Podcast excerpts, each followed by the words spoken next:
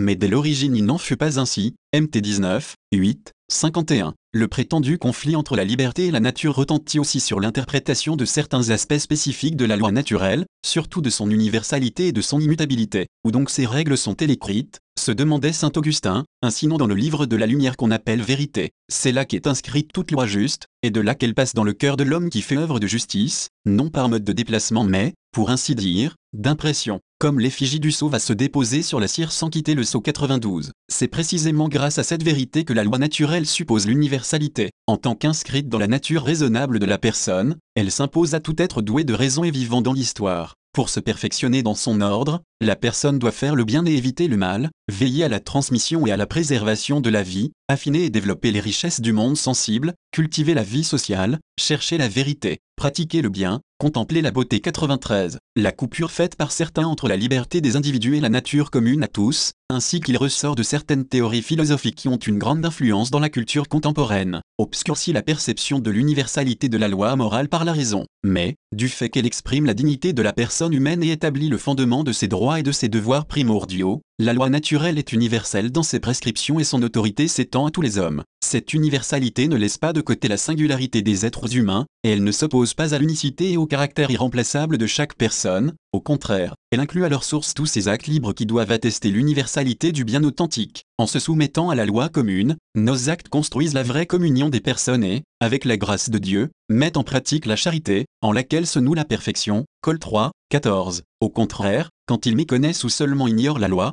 de manière responsable ou non, nos actes blessent la communion des personnes, au préjudice de tout 52. Il est juste et bon, toujours et pour tous, de servir Dieu, de lui rendre le culte requis et d'honorer nos parents en vérité. Ces préceptes positifs, qui prescrivent d'accomplir certaines actions et de cultiver certaines attitudes, obligent universellement et ils sont immuables 94, ils réunissent dans le même bien commun tous les hommes de toutes les époques de l'histoire créés pour la même vocation et la même destinée divine 95. Ces lois universelles et permanentes correspondent à ce que connaît la raison pratique et elles sont appliquées dans les actes particuliers par le jugement de la conscience. Le sujet qui agit assimile personnellement la vérité contenue dans la loi, il s'approprie et fait sienne cette vérité de son être par ses actes et par les vertus correspondantes. Les préceptes négatifs de la loi naturelle sont universellement valables, ils obligent tout et chacun, toujours et en toutes circonstances. En effet, ils interdisent une action déterminée sans paix et pro sans paix, sans exception, parce que le choix d'un tel comportement n'est en aucun cas compatible avec la bonté de la volonté de la personne qui agit, avec sa vocation à la vie avec Dieu et à la communion avec le prochain. Il est défendu à tous et toujours de transgresser des préceptes qui interdisent, à tous et à tout prix, d'offenser en quiconque, avant tout, en soi-même la dignité personnelle commune à tous. D'autre part, le fait que seuls les commandements négatifs obligent toujours et en toutes circonstances ne veut pas dire que les prohibitions soient plus importantes dans la vie morale que le devoir de faire le bien, exprimé par les comportements positifs. La raison en est plutôt la suivante, le commandement de l'amour de Dieu et de l'amour du prochain ne comporte dans sa dynamique positive aucune limite supérieure, mais il a une limite inférieure en dessous de laquelle il est violé. En outre,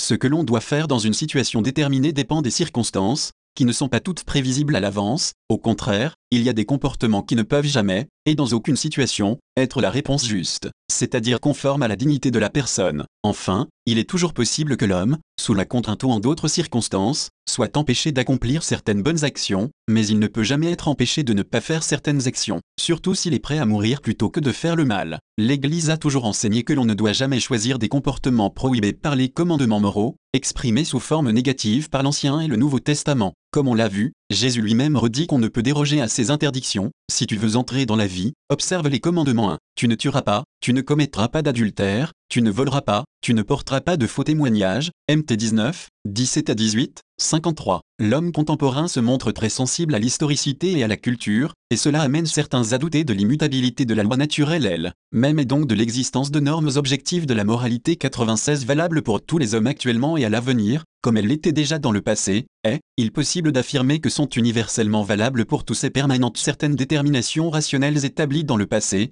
alors qu'on ignorait le progrès que l'humanité devait faire par la suite On ne peut nier que l'homme se situe toujours dans une culture particulière, mais on ne peut nier non plus que l'homme ne se définit pas tout entier par cette culture. Du reste, le progrès même des cultures montre qu'il existe en l'homme quelque chose qui transcende les cultures. Ce quelque chose est précisément la nature de l'homme, cette nature est la mesure de la culture et la condition pour que l'homme ne soit prisonnier d'aucune de ces cultures, mais pour qu'il affirme sa dignité personnelle dans une vie conforme à la vérité profonde de son être. Si l'on remettait en question les éléments structurels permanents de l'homme, qui sont également liés à sa dimension corporelle même, non seulement on irait contre l'expérience commune, mais on rendrait incompréhensible la référence que Jésus a faite à l'origine, justement lorsque le contexte social et culturel du temps avait altéré le sens originel et le rôle de certaines normes morales, confère MT 19, 1 à 9. Dans ce sens, l'Église affirme que, sous tous les changements, bien des choses demeurent qui ont leur fondement ultime dans le Christ, le même hier, aujourd'hui et à jamais 97. C'est lui le principe qui, ayant assumé la nature humaine, l'éclaire définitivement dans ses éléments constitutifs et dans le dynamisme de son amour envers Dieu et envers le prochain 98. Il convient assurément de rechercher et de trouver la formulation la plus appropriée des normes morales universelles et permanentes selon les contextes culturels divers, plus à même d'en exprimer constamment l'actualité historique,